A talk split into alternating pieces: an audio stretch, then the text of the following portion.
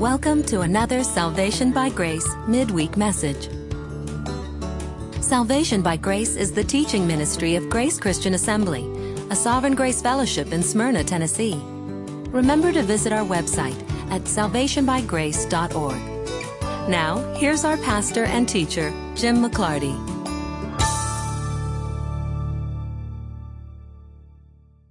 Last night was October 12th, 2016, and what a good night we had at GCA. A good midweek service, and then when it was over, I walked over to the recording device and noticed that I had forgotten to push the button. So nothing that happened last night recorded.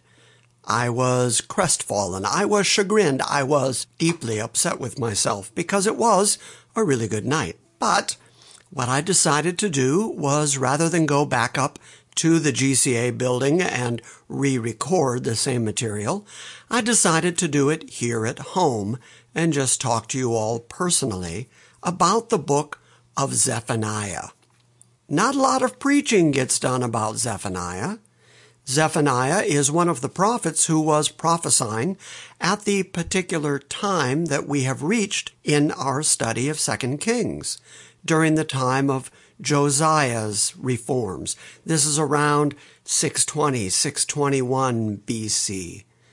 Nahum and Habakkuk and Zephaniah are all contemporaries that appear on the stage of history right about the same time. And so we've taken another quick break from our Second Kings study in order to look at Nahum and Habakkuk and Zephaniah. And last night, it was Zephaniah's turn. Now, Zephaniah is a short book. It's only three chapters.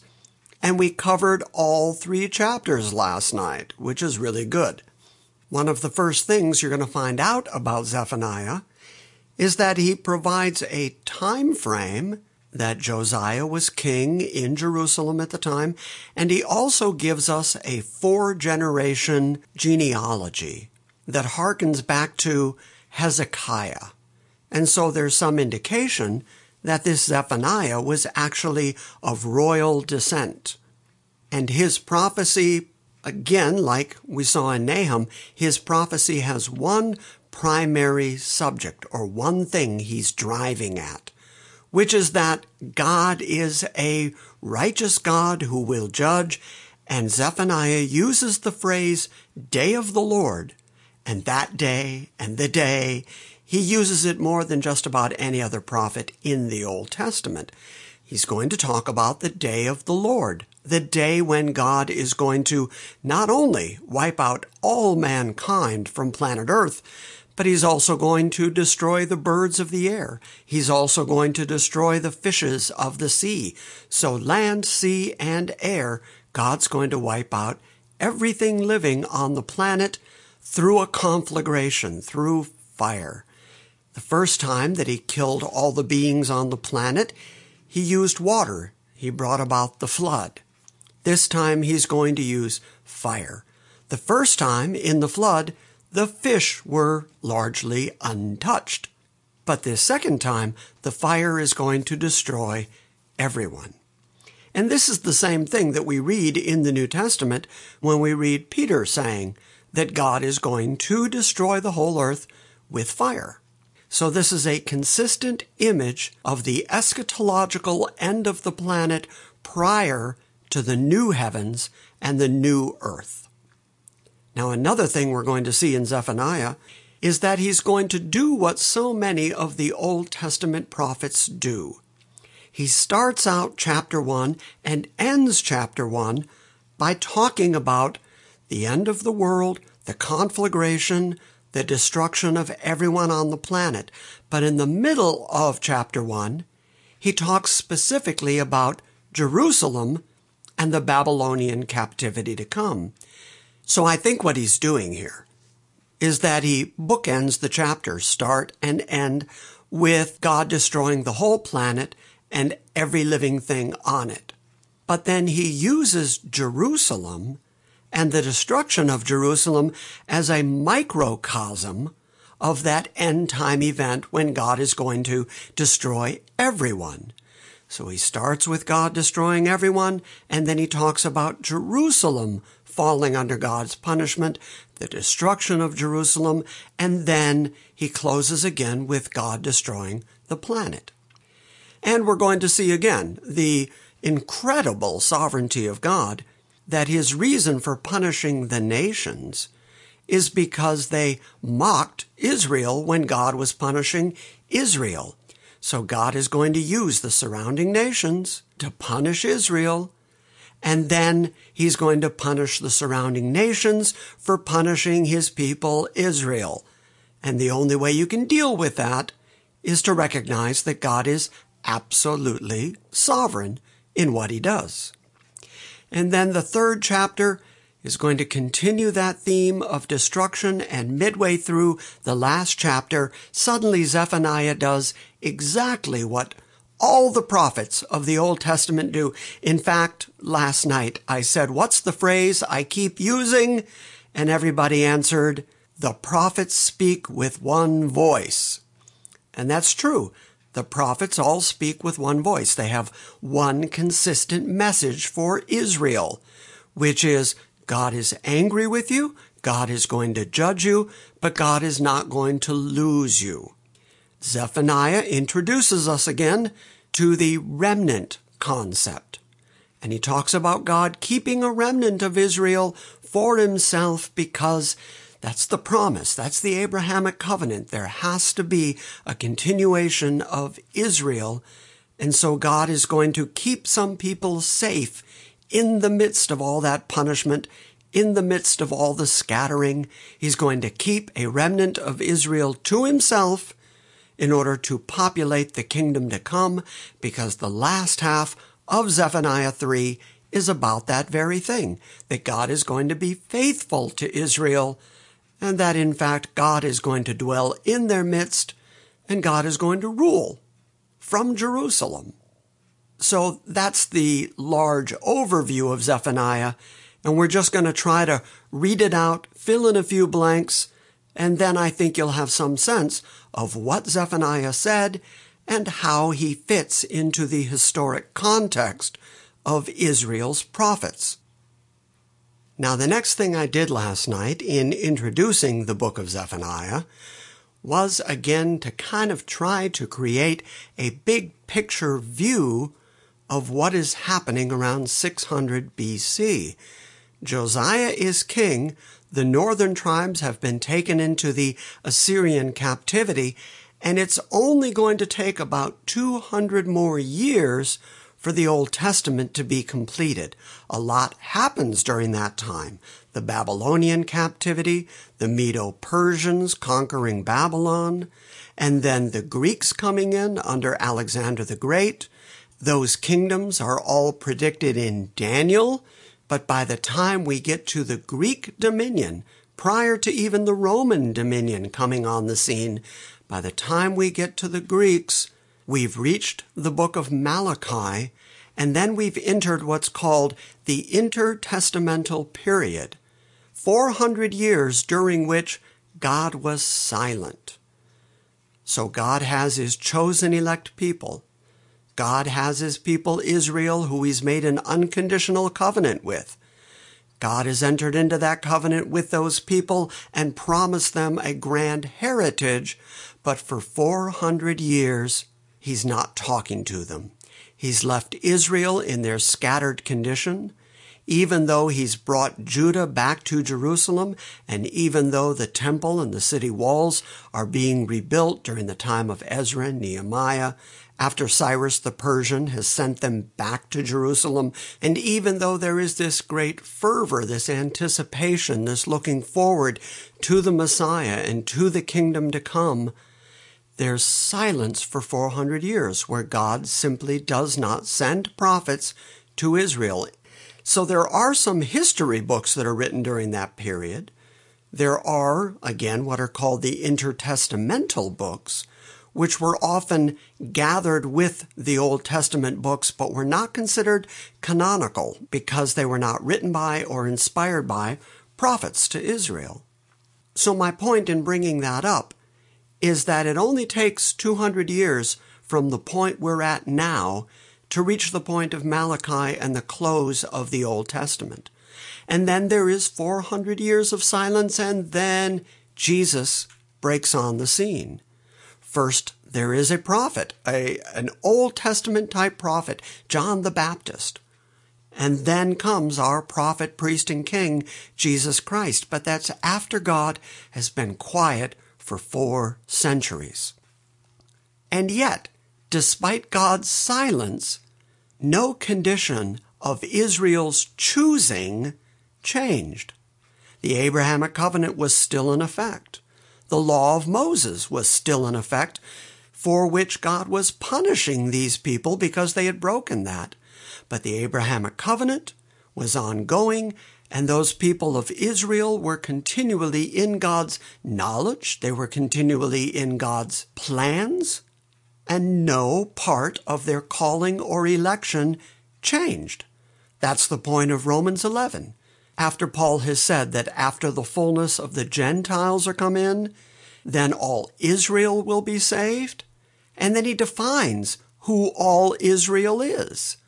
He says, as touching the gospel, they are enemies for your sake. So these are not believers in Christ. But then Paul continues and says, but as touching the election, they are beloved for the Father's sakes, for Abraham, Isaac, and Jacob's sake.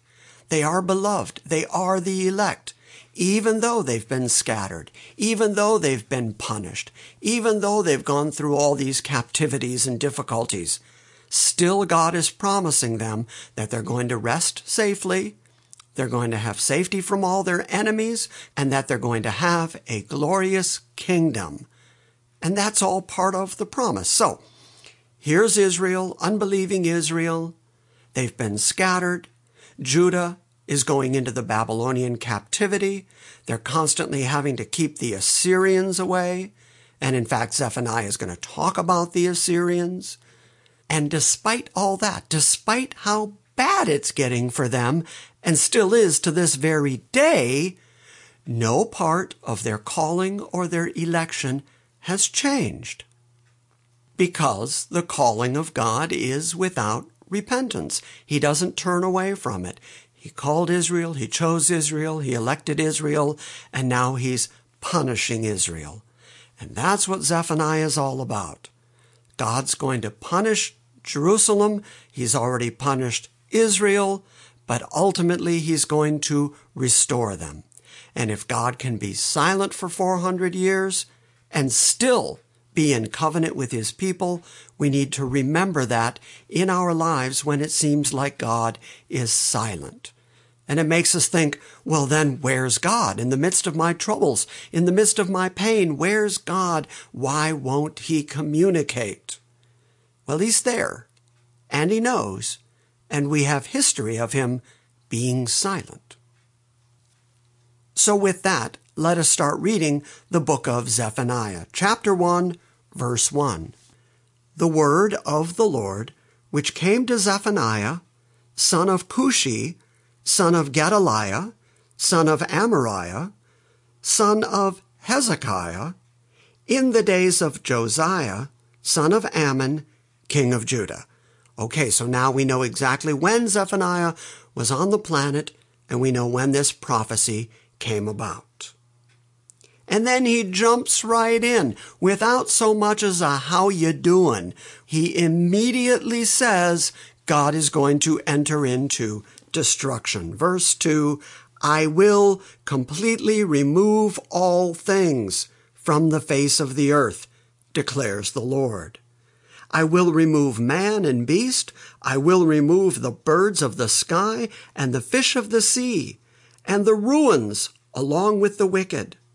And I will cut off man from the face of the earth, declares the Lord. So land, sea, and air, birds, fish, human beings, animals, God is going to destroy them all. In a chapter or two, we're going to see that he's going to do it with fire. So, having established that God is going to one day wipe out everybody, starting at verse 4, Zephaniah says, So I will stretch out my hand against Judah. So Zephaniah is using the reality of God's destruction of all things as a way of assuring Judah that this same God, who will eventually destroy everything, is going to punish Judah and doesn't have any fear of doing that, doesn't have anything or anyone who can stop his hand or ask him what he's doing. He's going to make a new heavens and a new earth. Before that, he's going to burn up everything. And in like manner, he's also going to stretch out his hand against Judah and against all the inhabitants of Jerusalem. I will cut off the remnant of Baal from this place, and the names of the idolatrous priests along with the priests. And those who bow down on the housetops to the hosts of heaven, and those who bow down and swear to the Lord, that's Yahweh, and yet they also swear to Milcom. Milcom is the name of a national god of the Amorites. And God was very clear about, you shall have no other gods before me. God was very clear about, I'm the only God, I'm the only one, and you'll only bow yourself down and worship me. And yet they were worshiping the Baals and they were sending their children through the fires of Molech and they were worshiping over Milcom. All of these foreign gods had infiltrated Israel. So God's going to stop the worship and he's going to stop the memory, the name of those gods. And those who have turned back from following Yahweh, and those who have not sought the Lord or inquired of him. Be silent before the Lord God, for the day of the Lord is near. This is similar, I think, to Revelation 8 1 as Christ is opening the seals and the punishment of God is beginning to be poured out, there's silence in heaven for about half an hour. And then you see an angel stand before God, and seven trumpets are given to them. And the trumpet judgments come, and the bowl judgments come. And in the midst of all that, in the midst of God pouring out unbelievable terrors on the planet, there's silence in heaven, almost like the inhabitants of heaven have to just be quiet for a moment in awe and just recognize God's ability to do what he wants with his creation. And no one interrupts him. No one talks back to him. There's just absolute silence in the face of an awesome and majestic and holy God pouring out his wrath. Well, in the same way, Zephaniah says, be silent before the Lord God, for the day of the Lord is near. For the Lord has prepared a sacrifice, and he has consecrated his guests. Well, that's the NASB reading of it. It seems that the conquering of Jerusalem and the wholesale slaughter of the Judahites in the area, God calls that a sacrifice. The King James says, Hold thy peace at the presence of the Lord God, for the day of the Lord is at hand, for the Lord has prepared a sacrifice and hath bid his guests. In other words, the implication being that God has decided which nations are going to create the sacrifice that he has intended. Again, the slaughter that is going to happen in Jerusalem is like a sacrifice of God's own people, but he has also chosen the particular nations that are going to bring about that sacrifice. That's how he has bid his guests, or consecrated, separated, chosen his guests. Then it will come about on the day of the Lord's sacrifice that I will punish the princes, the king's sons, and all who clothe themselves in foreign garments this was a practice in Jerusalem, especially in the time of King Manasseh, the previous king to Josiah, because Manasseh was an evil king and he did bring all kinds of foreign worship back into Israel. And the princes of the king started dressing in the fashion of the foreign kings and the foreign countries and God is apparently upset with that too, because he wants Israel to be a unique and a distinct people who are now making themselves look like all the nations around them. Verse 9 says, And I will punish on that day all who leap on the temple threshold, who fill the house of their Lord with violence and deceit. What that means is that they rush in. They rush in so quickly, they leap over the threshold. Now, that may be the threshold of the temple. That's what the NASB translators think, but they've added the word temple to the text. It may also be a reference to the foreign armies that are coming in and ransacking the houses within Israel and coming in with such speed, such force, in order to do their violence and their deceit that they're barely touching the threshold of the house. Verse 10 And on that day declares the Lord, there will be a sound of a cry from the fish gate, a wail from the second quarter, and a loud crash from the hills.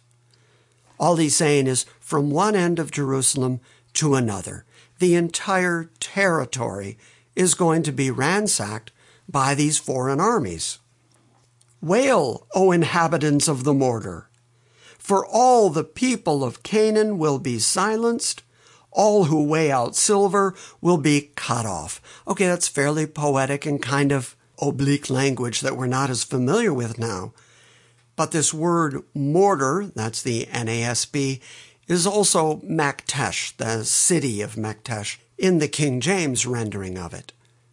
The Holman Christian Standard Bible says that it's the residence of the hollow, and that's the idea.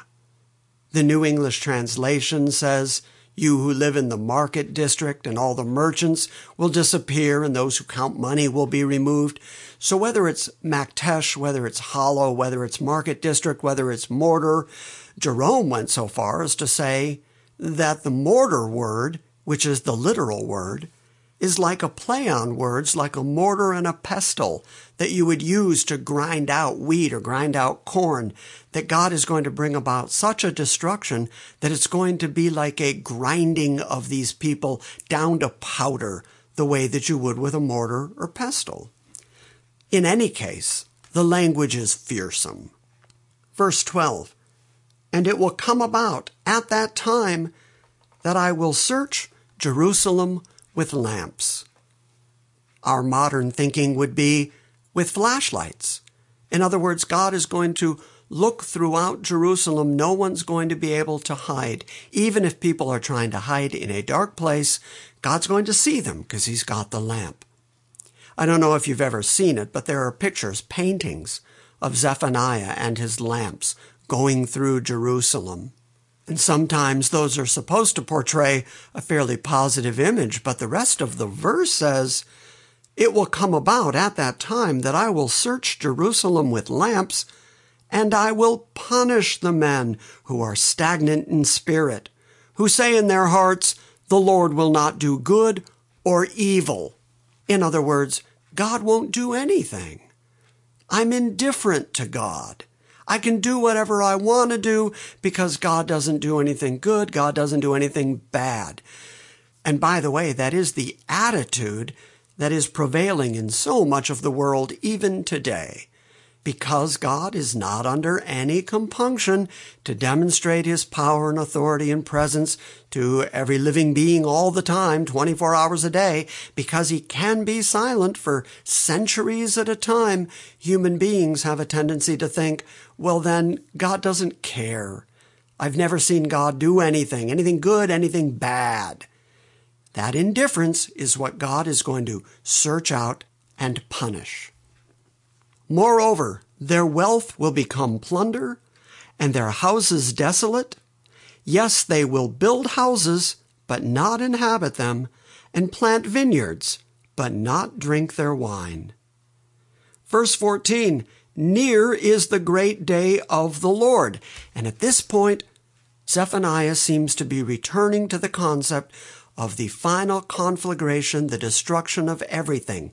He's still going to describe the destruction of Jerusalem in the early going here in his description of what it's going to be like, but then he's going to make the leap again to the end of time.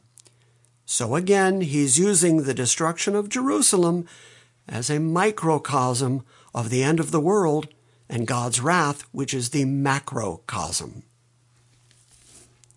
Near is the great day of the Lord, near and coming very quickly. Listen, the day of the Lord. In it the warrior cries out bitterly. A day of wrath is that day, a day of trouble and distress, a day of destruction and desolation, a day of darkness and gloom, a day of clouds and thick darkness, a day of trumpets and a battle cry against the fortified cities and the high corner towers. And I will bring distress on men, so that they walk like the blind because they have sinned against the Lord, and their blood will be poured out like dust, and their flesh like dung. Neither their silver nor their gold will be able to deliver them on the day of the Lord's wrath, and all the earth will be devoured in the fire of his jealousy. For he will make a complete end, indeed a terrifying one, of all the inhabitants of the earth. Now that's chapter one. Starts with the final conflagration. In the middle, it focuses on the destruction of Jerusalem, the coming Babylonian captivity, and by the end of the chapter, Zephaniah has returned to the idea of the fire of God's jealousy making a complete end of all mankind. Now, at the beginning of chapter 2, Zephaniah introduces the remnant concept that there are some good and some humble people who have carried out the ordinance of God and who seek righteousness. And God is going to keep them. God is going to protect them. He's going to hide them from the Lord's anger. So this is the remnant concept. And then Zephaniah is going to turn his attention to the surrounding cities and nations around Jerusalem. But first, the remnant. Chapter 2, verse 1. Gather yourselves together. Yes, gather, O nation without shame before the decree takes effect, that's the day of the Lord decree, the day passes like the chaff. When you separate the wheat from the chaff, you would throw it in the air, the wind would carry away the chaff, the heavier wheat would fall to the ground.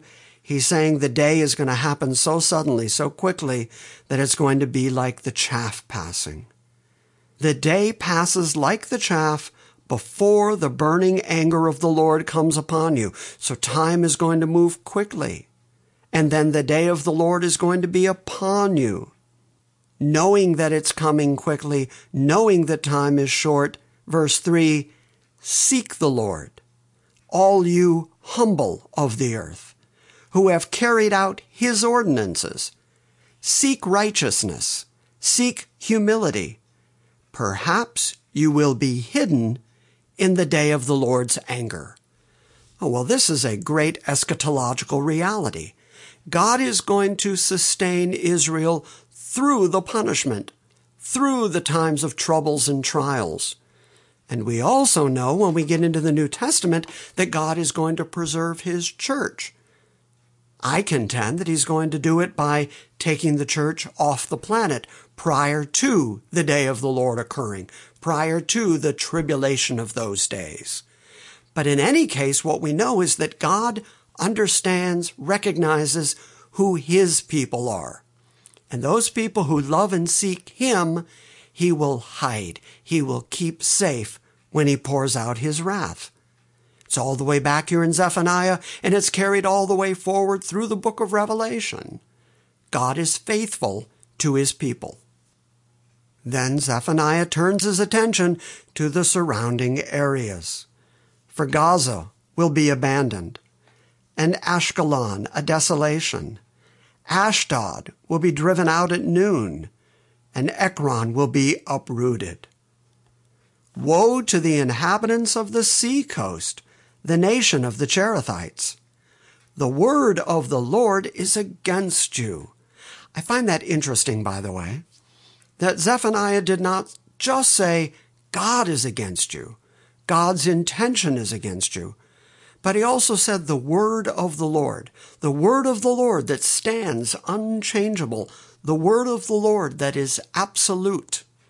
That word of the Lord is against you. The same way that the word of the Lord is for his people, is for his chosen, is for his beloved. The word of the Lord is against certain people. Woe to the inhabitants of the seacoast, the nation of the Cherethites.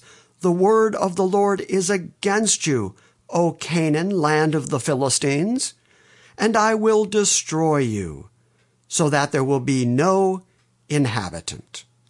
So the seacoast will be pastures, with caves for shepherds and folds for flocks. And the coast will be for the remnant of the house of Judah. There's the remnant concept again. God is going to destroy the Cherethites, the Canaanites, the land of the Philistines. He's going to destroy all those people, make the seacoast a pasture, and then he's going to give it to the remnant of Judah. Again, you see another example of God's faithfulness to his people Israel. Even though he's going to punish Israel, even though he's going to punish Judah, he is ultimately going to give all the surrounding territory and land to Israel. And remember again that the Abrahamic covenant does not just include the sliver of land that we currently call Israel. The Abrahamic covenant goes all the way out into the eastern country and all the way south to the Nile River and north to the Euphrates. It's a large landmass that God has promised ultimately to Israel, the descendants of Abraham, Isaac, and Jacob. So the coast will be for the remnant of the house of Judah, and they will pasture on it. In the houses of Ashkelon they will lay down at evening, for the Lord their God will care for them.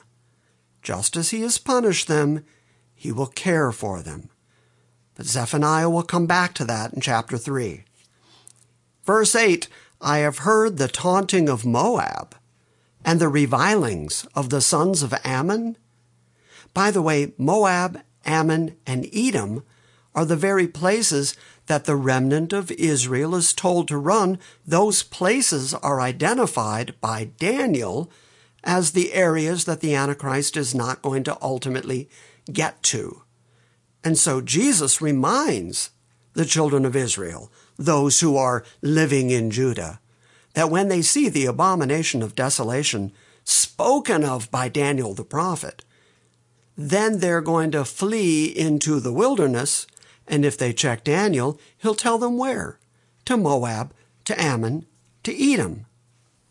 I have heard the taunting of Moab and the revilings of the sons of Ammon with which they have taunted my people. They're under God's punishment, the Israelites are, the Judahites are. They're under his punishment, and yet God defends them and calls them my people. They have reviled, they have taunted against my people and become arrogant against my people's territory. They've become arrogant against Israel. Therefore, verse 9, therefore, as I live, declares the Lord of hosts, the God of Israel, surely Moab will be like Sodom, and the sons of Ammon like Gomorrah, a place possessed by nettles and salt pits. Nothing's going to grow there, full of weeds, and salty ground doesn't produce fruit. And it will be a perpetual desolation the remnant of my people will plunder them, and the remainder of my nation will inherit them. Okay, that's the place that Daniel said to go. That's the place that Jesus brought up to the people who were living in Judah when the tribulation finally comes and they see the abomination of desolation standing in the temple, just like Daniel said he would. Then they're to flee into the wilderness Daniel says, into Moab, into Ammon, into Edom. And here's the promise through Zephaniah that the remnant of God's people will plunder them, and the remainder of my nation will inherit them. Verse 10 This they will have in return for their pride. He's talking about the destruction of these cities. It's going to come about because of their pride, because they have taunted and become arrogant against the people of the Lord of hosts. So Israel, even as they're punished, even as they're scattered, even as they're in the Assyrian captivity, even as God is bringing the Babylonian captivity, God still identifies himself as the God of Israel. He still says that these people are the people of the Lord of hosts. He still calls them my people, and he's still going to punish the surrounding nations for the way they are haughty against his people. Verse 11, the Lord will be terrifying to them, for he will starve all the gods of the earth, and all the coastlands of the nations will bow down to him, everyone from his own place. You also, O Ethiopians. Now he's going down into Egypt, into Africa, into Ethiopia. You also, O Ethiopians, will be slain by my sword and he will stretch out his hand against the north and destroy Assyria. Now, at the moment that Zephaniah is saying this, very much like Nahum, Assyria seemed impregnable, unconquerable, undefeatable. And yet the prophets are all saying that Assyria is going to be destroyed. And he will make Nineveh a desolation parched like the wilderness, and flocks will lie down in her midst. All beasts which reign in herds, both the pelican and the hedgehog, will lodge in the tops of her pillars. Birds will sing in her windows. Desolation will be on her threshold, for he has laid bare the cedar work. What that means is the same way that when we build a house or we build any structure these days, we start out with a wooden frame. Then you brick it up, then you put siding, anything else on it, but it starts at the woodwork. And the good homes were built on cedar wood, like the cedars of Lebanon. And God is going to lay them into such desolation that the cedars that they're founded on, that they're laid on, are going to be exposed. Now, by the way, that happened. That's part of history. Assyria was defeated by the Babylonians. And today, there is no great kingdom coming out of an area of Nineveh. There is no Assyrian empire. The things that Zephaniah predicted came true because it is the Word of God. Verse 15 of chapter 2 finishes chapter 2 by saying, this is the exultant city which dwells securely, who says in her heart, I am, and there is none besides me. That's a statement that only God can make. Only God can say, I am because I am. Only God and Christ can use the proper name, I am. And only they can say, there's no other but me. But Assyria had become so haughty, so proud, so arrogant, that they would say, I am, I exist, which is another way of saying, I will always exist into perpetuity. I'm Assyria. You can't conquer me. And they said, There is no one besides me. There's no other nation, there's no other kingdom that can come up against me, because after all, I'm Assyria how she has become a desolation, a resting place for beasts. Everyone who passes by her will hiss and wave his hand in contempt. That's the end of chapter 2.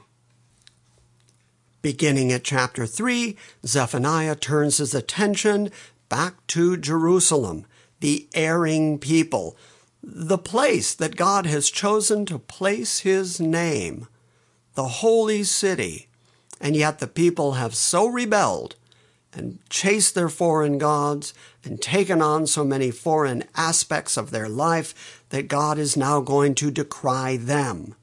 Verse 1 of chapter 3 says, Woe to her who is rebellious and defiled, the tyrannical city. She heeded no voice, she accepted no instruction, She did not trust in the Lord. She did not draw near to her God. Her princes within her are roaring lions. Her judges are wolves at evening. They leave nothing for the morning. Her prophets are reckless, treacherous men. Her priests have profaned the sanctuary. They have done violence to the law. The Lord is righteous within her. He will do no injustice. Every morning he brings his justice to light. He does not fail. But the unjust knows no shame. I can't help but point out that that's still how humans are. In their arrogance, in their pride, in their boastfulness, they know no shame. God is in their midst. God is always righteous. God is not unjust. God always does justice and brings justice to light. He doesn't fail. If he calls people, he keeps those people. But if he predicts violence, then he's going to bring about the violence. But the unjust, despite all that, despite the good and the bad that they think God does neither, despite all that, despite the evidence, human beings have no shame. They act the way they act, they think the things they think, and they don't understand they're standing before God, that they are sinful, that they are corrupt, that they are depraved, and that God is righteous and holy always. So, verse 6 I have cut off nations. Their corner towers are in ruins. I have made their streets desolate with no one passing by. Their cities are laid waste without a man, without an inhabitant. I said, Surely you will revere me, accept instruction. So her dwelling will not be cut off according to all that I have appointed concerning her. But they were eager to corrupt all their deeds. Therefore, Wait for me, declares the Lord, for the day when I rise up to the prey. That's just chilling. God said to Israel, Here's my law. Accept my instruction. Revere me. And if you do that, then your dwelling's not going to be cut off.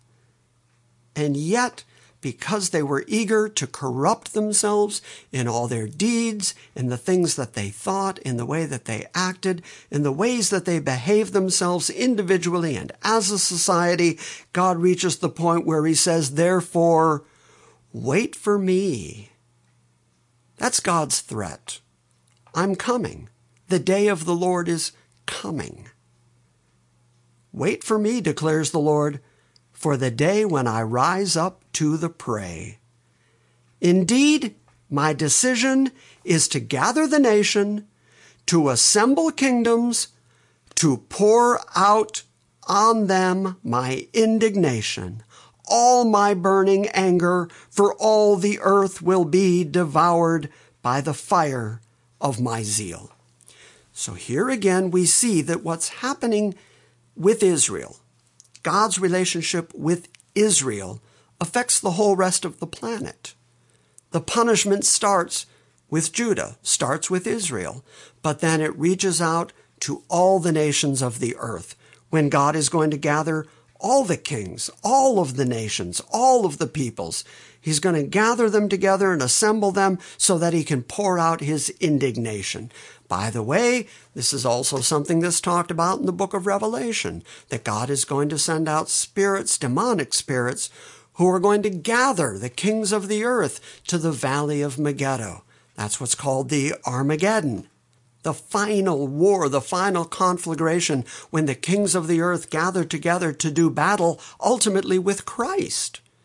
When the blood flows to the bridles of the horses, when the king comes back with the two edged sword out of his mouth and he judges the nations of the earth. This is consistent language, whether New Testament, whether Revelation, whether Zephaniah back here. the day of the Lord is described as a time of punishment, not only on Israel, not only on Jerusalem, but on all the nations as a result. And then starting at verse 9, God says that He's going to punish nations, but to the peoples. And I believe He's talking about His chosen people, which you'll see by what He describes. To those particular people, He's going to give purified lips which makes me think of Isaiah saying, Woe to me, I'm a man of unclean lips. I dwell among a people of unclean lips. And then an angel comes down with tongues, takes a coal from the fire, and then touches his lips and says, See, this has touched your lips. And then Isaiah is able to talk to God. So we humans, in all of our impurity, in all of our wretchedness, in our depravity, even our tongues, even our lips are unclean. We don't have any right to come before a truly holy, pure, separate God and start spewing our filth at Him. We need an intercessor like the Holy Spirit who receives our prayers and cleans them up and takes them to God so that they become a sweet odor before God. Here, Zephaniah saying that God Himself is going to give these people purified lips because they need to be separated. They need to be made holy. They need to be purified to be His kingdom nation. For then I will give to the peoples purified lips, that all of them may call on the name of the Lord. I can't help it. Zephaniah sounds very Calvinistic at this point. He sounds very much like what we believe, what we preach. He is saying that people, in and of themselves, simply cannot come to God and call on His name. First, their lips have to be purified. God has to do something for people in order for people to respond positively to God. Human beings left to themselves will not call on God. It will take God purifying them, separating them, purifying them in order for them to call on God in the very first place. The relationship starts when God does something for people, not when people do something for God, not when people choose God, not when people make God Lord and Savior, that's not anywhere in the Bible. The Bible says over and over again that it has to be God who does something for people to start the relationship between them. For I will give the peoples purified lips, that all of them may call on the name of the Lord to serve him shoulder to shoulder. From beyond the rivers of Ethiopia, my worshippers my dispersed ones. Okay, at the time that Zephaniah is writing, there is only one dispersed group that can be called the people of God, and that's Israel. That's the northern ten tribes who have been taken into the Assyrian captivity and then ultimately are going to become scattered. And to this day, they remain scattered. But they're not unknown to God. He knows where they all are, and he's going to gather them again, and he's going to establish the 12 tribes of Israel again.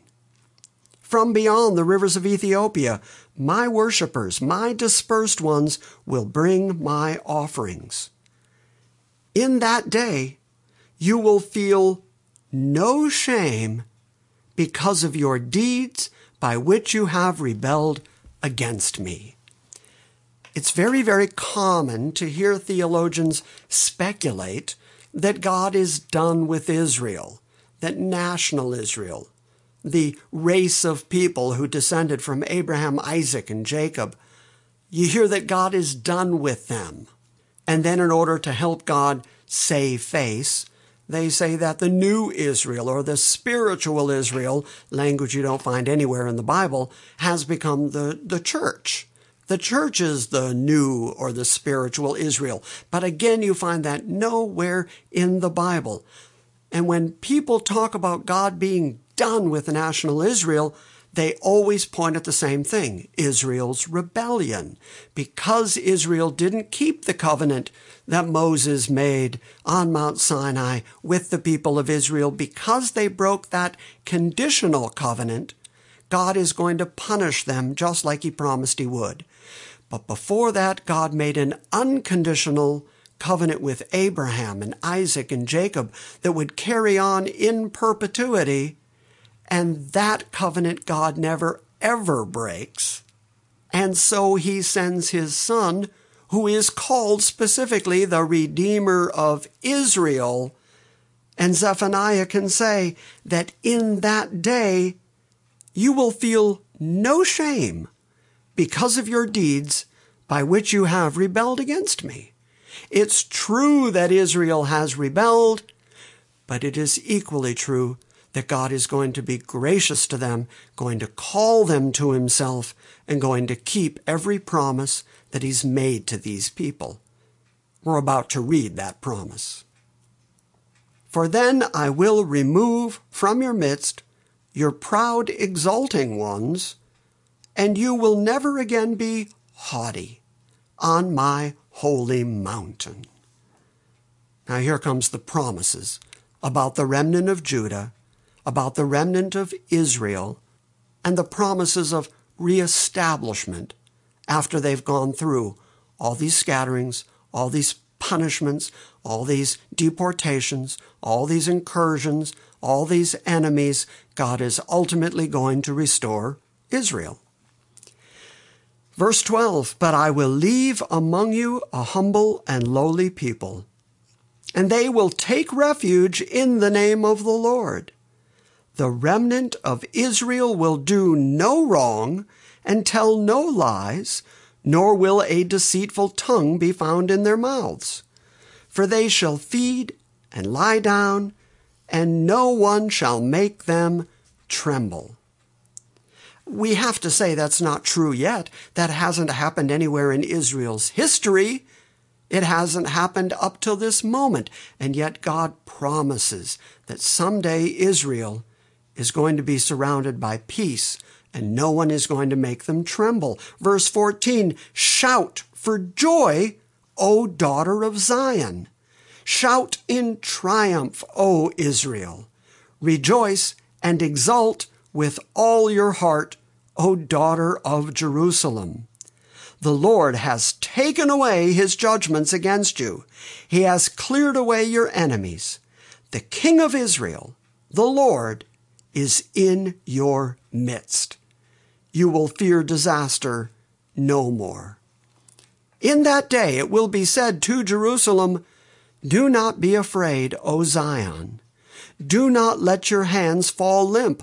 The Lord your God is in your midst, a victorious warrior. He will exult over you with joy. He will be quiet in his love. He will rejoice over you with shouts of joy. Now, there are commentators who say that that is a prophecy of Jesus coming and being in the midst of the Judahites but I don't think that's all there is to it. I think this is talking about the ultimate end, the kingdom, when Jesus, the greater son of David, is going to rule from David's throne in Jerusalem and rule over the collective 12 tribes of Israel. In fact, last night, someone brought up the 144,000. In the book of Revelation, the 144,000, 12,000 from each of the 12 tribes of Israel are mentioned because God is collecting the 12 tribes of Israel, collecting his remnant again to build his kingdom. And then at the end of Revelation, when New Jerusalem comes down, it is built on the foundation of the 12 apostles, but the 12 gates of New Jerusalem have the names of the 12 tribes of Israel. So that's impossible to say is the church in any significant way. In fact, if you are going to say that the church is the new Israel and you're going to be consistent, then you also have to show where God ever scattered the church, ever punished the church, ever left the church like an erring wife, so that he could regather them at the end of time. That's simply not how the church is described in the Bible. There are simply no parallels here. When God talks about Israel, he knows what he's saying. He's talking about being in the midst of Israel. The Lord your God is in your midst, a victorious warrior. He will exult over you with joy. He will be quiet in his love. He will rejoice over you with shouts of joy. I will gather those who grieve about the appointed feasts. They come from you, O Zion. The reproach of exile is a burden on them. Behold, I am going to deal at that time with your oppressors. I will save the lame and gather the outcast and I will turn their shame into praise and renown in all the earth. They will be famous in all the earth. That hasn't happened yet. But God's going to say it a second time. Last verse, verse 20. At that time, I will bring you in, even at the time when I gather you together. The same way that God has dispersed Israel the same way that as of 70 AD, Judah has been dispersed, God's promise is, I am going to gather you together. I am going to bring you in again. At that time, I will bring you in. Even at that time, when I gather you together, indeed, I will give you renown and praise among all the peoples of the earth when I restore your fortunes before your eyes, says the Lord. Now, at this moment, and reaching all the way back to the early days of national Israel, Israel has been a reproach among mankind. Various nations have gone to war against Israel, and even to this very moment, there are people saying they will blow Israel off the map.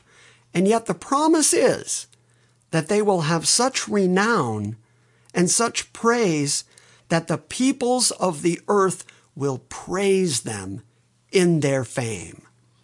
And God's going to do this. He's going to restore the fortunes before the very eyes of Israel and before the eyes of all the nations. Now that's what Zephaniah predicts. Zephaniah says this at a time when the northern ten tribes are scattered when Judah is about to go into the Babylonian captivity, and yet he says exactly what all of the prophets of Israel say, which is that God is going to punish Israel for a time, and then he's going to restore Israel because he's faithful. And as I have said way too many times, that's exactly how you want God to be. Because if God could make these kinds of promises, to his chosen elect people and then change his mind? Well, then you have no confidence at all that the God who has promised to save you won't change his mind later when he sees something about you, something in you that makes him change his ways, turn his back on you, and condemn you forever. A consistent God makes promises and keeps them. And that is the consistency of God that is demonstrated all the way through the Bible from Genesis to Revelation. So there it is. That's Zephaniah. The next time we're together, we'll talk about Habakkuk or Habakkuk. Choose a pronunciation. And then we will return to 2 Kings right at the point of King Josiah, and you will see the reforms that he makes to Israel and the ways that God blesses him, but then you're going to see Jerusalem continue in their rebellion until God brings the Babylonians down on them. And then we're going to see the Medo Persians conquer Babylon, and then the, the Greeks under Alexander the Great are going to conquer all of the Middle East. And then, according to Daniel, it's not the posterity of Alexander the Great that's going to receive his kingdom. It's going to go to four of his generals. And then Daniel gets real specific and says that the king of the north and the king of the south, that's the Ptolemaic king and the Seleucid portion of the Alexandrian Empire. The northern and southern kings are going to go through a whole succession of wars that are going to culminate in a really evil person, Antiochus Epiphanes. And that takes us into the time of the Maccabees. That takes us into the silent intertestamental period. And then finally the New Testament comes about and Christ comes on the scene. So that's coming attractions. There's plenty more to cover as we go through 2 Kings and the history of Israel. And since there's nobody here but me and my cats, and since they don't know how to say see you next time, I'll say goodbye to the internet congregation until this Sunday. Hope you enjoyed this study, and I hope now you know where Zephaniah fits in the history of Israel and the succession of Second Kings. All right, bye bye. Thank you for listening to this week's Salvation by Grace message. We welcome your feedback and encourage you to visit our website at salvationbygrace.org. And we invite you to join us next time when we gather around the Word and study the sovereign grace of God.